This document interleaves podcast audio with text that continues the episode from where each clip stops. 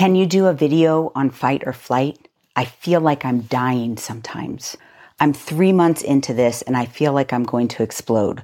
The pain and pressure is so intense. Prolonged grief disorder diagnosis can be given with grief symptoms over one year, but I call BS on that. I was personally in shock the first year, and that is fight or flight, right? That intense feeling of, I can't believe this has happened. I'm going to give you three things that helped me not get stuck in my grief. The first is self love, and that includes giving yourself grace. Grief is extremely painful. The person that said that she's in just in three months. Unfortunately, that's just the beginning. And we have to manage our expectations around how long it actually takes to get through grief. I love what um, this woman said as I interviewed her seven years after losing her child. Being very free with tears. And even though it makes other people uncomfortable, I'm sorry, I can't help that. I have to grieve my child my way. um, and at that time, I had an, an, a commute of an hour, and so my car was kind of my little cathedral, my little church, and I could scream, I could cry and talk to God and ask Him why, and then I could listen to music and kind of get calmed back down. A lot in the early days, that was a lot. I went back to work way too soon. I went back to work at two after two weeks, and because I just didn't know mm-hmm. what else to do. But also being very honest with people. I'm an honest human anyway, and so in those early days, you didn't feel like you could be honest because it made other people feel uncomfortable. But I had to finally come to that I have to be honest. Mm-hmm. I have to be honest. And that's who I am. That's just who I am. So when I'm hurting, I tell you I'm hurting today. Today's not a good day. It's a bad day. You have to give yourself so much grace. I've never been this way before, never walked this path before, and I'm figuring it out step by step. Mm-hmm. So giving yourself a lot of grace is, is huge. You notice her pain of losing her child is still there seven years later.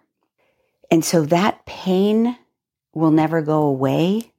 However, we can still like learn to process, find things that bring us joy, but making sure that we take the time to feel the pain. And this is what I'm referring to when I say self love.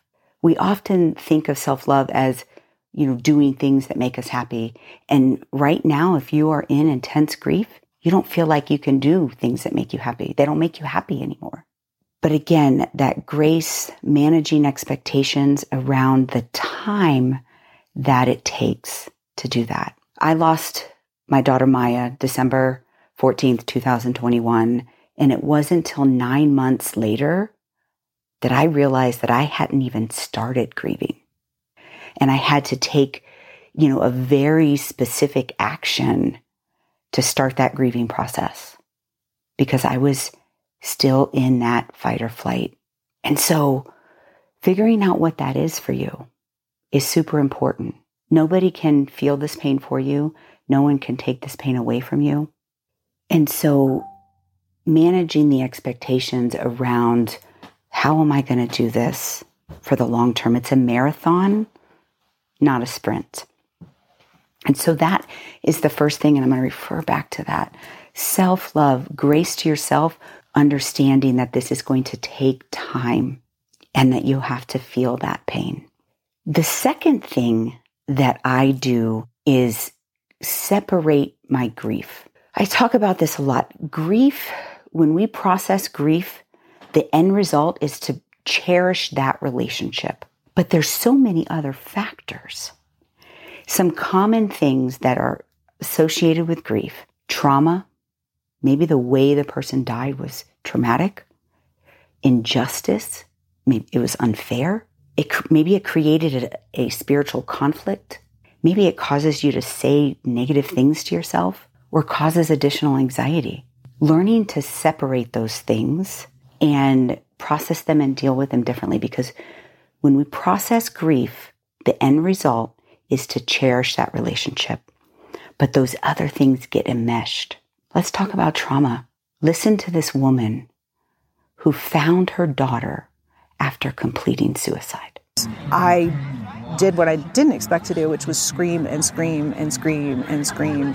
Couldn't stop screaming.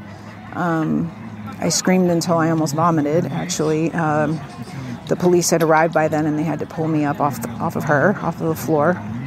Um, it's just, I'm, I'm still to this day surprised about that reaction because um, that's just not me.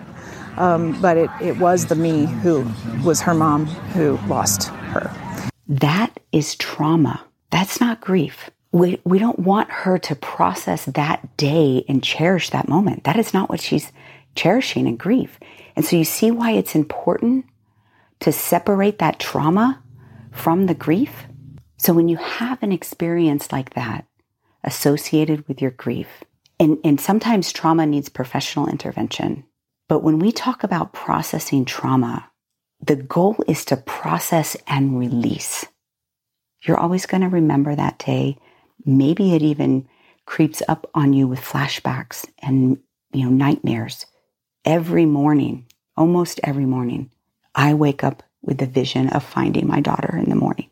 That's trauma. That's not grief. That, that is what I'm trying to release. And I'm coming up on two years since her death. So this is a process. One of the most common things is, is a spiritual conflict. We live in a world where many people have many different uh, belief systems about life after death. But what happens is, is even if you have a strong belief system prior to intense grief, I want you to listen to what happens to that belief system. That if you were good, mm.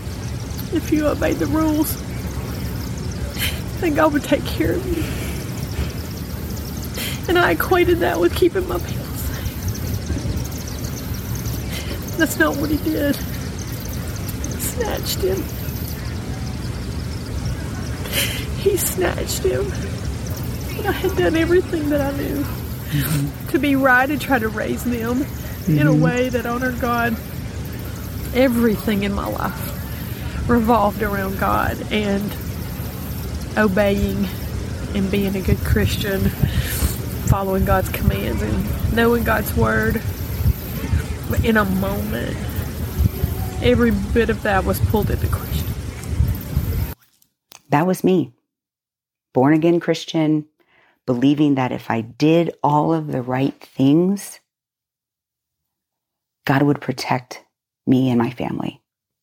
And He didn't. So then what do you do with that? I like what the next person says of like where she was and where she is now. That she didn't stop her spiritual journey, but that it evolved. That's the other thing, you know. I've always grown up as a, a, a, woman of a Catholic, started Catholic faith. That's how I was raised, then became Christian, and well, whatever. They kind of overlap. Um, and um, things have changed a lot since then. Um, I've become more spiritual um, than than religious, and that is because it's just been a lot of struggle since I lost her. Um, and some of the things that the church had taught growing up, I realized was, um, for me personally, a bunch of BS. And, um, you know, God and I have an ongoing conversation. Um, and it's, you know, if God is the good God that everybody says He is, then uh, He'll understand. But I've been nothing but angry and resentful. I mean, if He can create the universe, why didn't He save my kid? I understand free will. Uh, I don't care. And that's just, there's no rhyme or reason. You cannot logically approach things like this. You really can't. Which I started questioning all of my beliefs at that point. Um, so, about a year after she died, I had a dream. Um, and the dream was that I could go up to the edge of heaven and she could come out to the edge of heaven, just outside of heaven.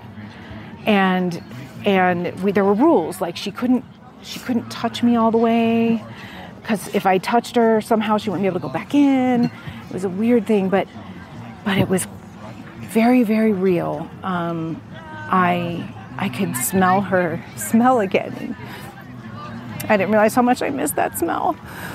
I smelled her hair in her cheek, and um, I, I, I actually could feel her beautiful blonde hair. And, and the first thing she said to me was that she was so sorry, um, that she instantly regretted it. She was just really in a bad spot when she did it. It was impulsive. Um, but she was happy where she was, very happy, happier than she'd ever been on earth, and that she was doing all the things that she ever loved doing, and um, and that she's so so sorry that she's not with me, but and my and my son, her her brother Brad. Um, but that she wanted us to go on and do good in our lives, kind of in honor of her, and um, despite the fact that she's gone, and she she just absolutely she looked like herself, um, but better, and she was happy. She was healed. And and the weird thing is, is you know we're here on Earth and we're feeling so much pain and so much loss without our loved one, and it feels like forever. But when I was up there in heaven with her, um, or just outside of it, um, it felt like I had not like we'd never been apart.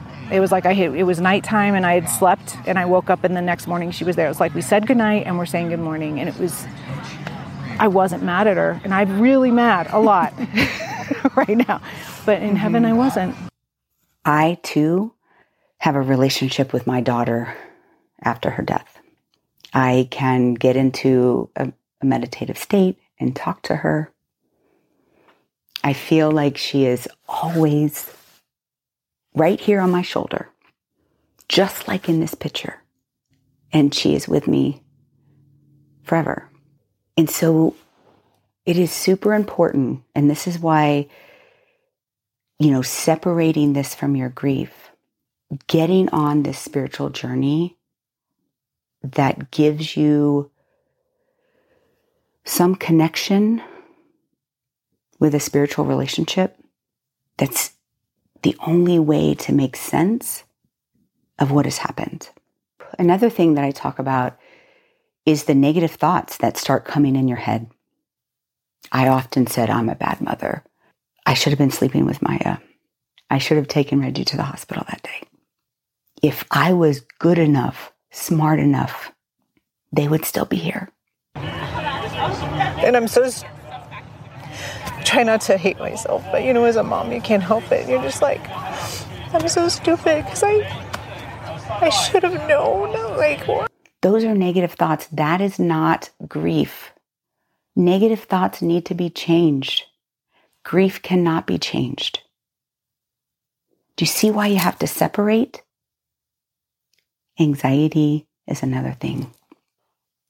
Even if you never had anxiety before, oftentimes intense grief will develop an anxiety. Like, what's next? What bad thing is going to happen next?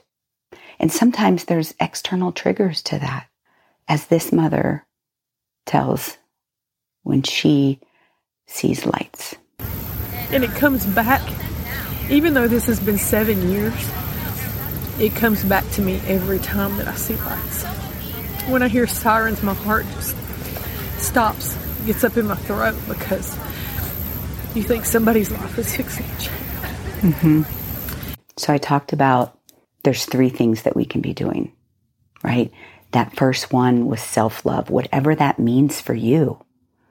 Grace, managing expectations, giving yourself time, allowing yourself to feel the pain. Two is separating all of these things. Trauma is not grief. That negative dialogue that you have going in your head is not grief. Work through your spiritual conflict. Find your truth. And then lastly, the third thing, behaviors and choices, taking action. But I don't want to take action. I want to just give up. One of the things that I think keeps me going is I've promised myself I will never give up. And these mothers that I share their story, they haven't given up. They too have lost a child. I love what this mother says. And professionally, we call this dialectical thinking. So learning how to that balance of I want to tell you that it does get better, but I also have to tell you that joy and pain can live together in the mm. same heart.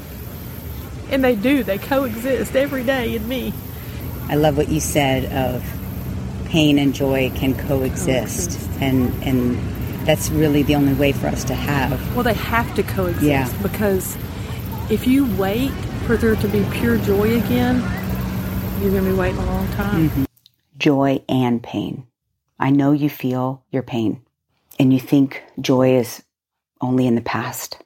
We don't have to deny our pain to find our joy.